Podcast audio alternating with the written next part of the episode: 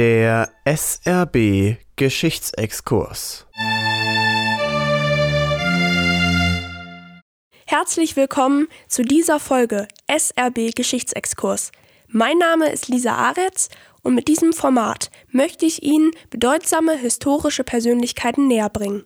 Heute werde ich den Komponisten Ludwig van Beethoven behandeln, der im Jahr 1770 geboren wurde.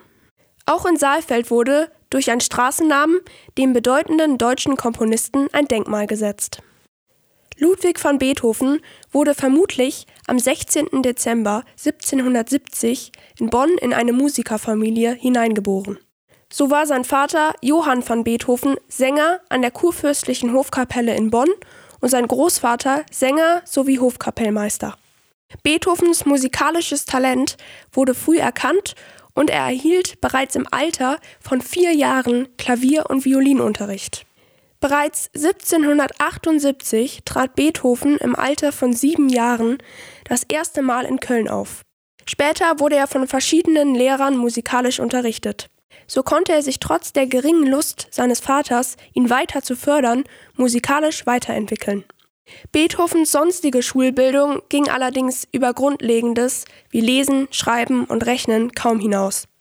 1784 wurde Ludwig van Beethoven dann zum Hoforganisten und Mitglied der Hofkapelle ernannt.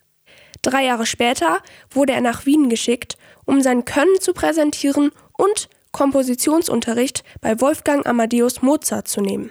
Es ist jedoch nicht bekannt, ob es jemals zu einer Begegnung mit Mozart kam und nur wenige Jahre später, im Jahr 1791, starb Mozart jung. Kurze Zeit später erfuhr Beethoven, dass seine Mutter Maria Magdalena an Schwindsucht erkrankt war und im Sterben lag. Nach dem Tod seiner Mutter wurde Beethoven faktisch das Familienoberhaupt, da sein Vater Alkoholprobleme hatte.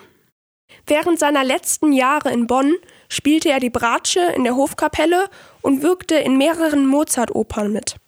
Als der berühmte Komponist Franz Josef Haydn 1792 Bonn besuchte, wurde ein zweiter Studienaufenthalt Beethovens in Wien beschlossen. Als französische Truppen zwei Jahre später das Rheinland besetzten, musste der Kurfürst fliehen und damit verlor Beethoven seine Anstellung an der Hofkapelle. Außerdem waren inzwischen seine beiden Eltern verstorben und so sollte Beethoven bis an sein Lebensende in Wien bleiben. In den folgenden Jahren nahm Beethoven weiter Unterricht, unter anderem bei Franz Josef Haydn und gewann adlige Fürsprecher. So entstanden Sonaten, Sinfonien und Streichquartette.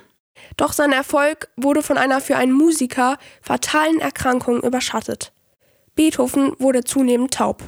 Schon 1796 nahm Beethoven erste Krankheitssymptome wahr und die Erkrankung schritt langsam immer weiter fort. 1817 hörte er seine eigene Musik schon nicht mehr. Das Krankheitsleiden stürzte Beethoven in eine schwere persönliche Krise und er dachte zeitweilig sogar an Suizid.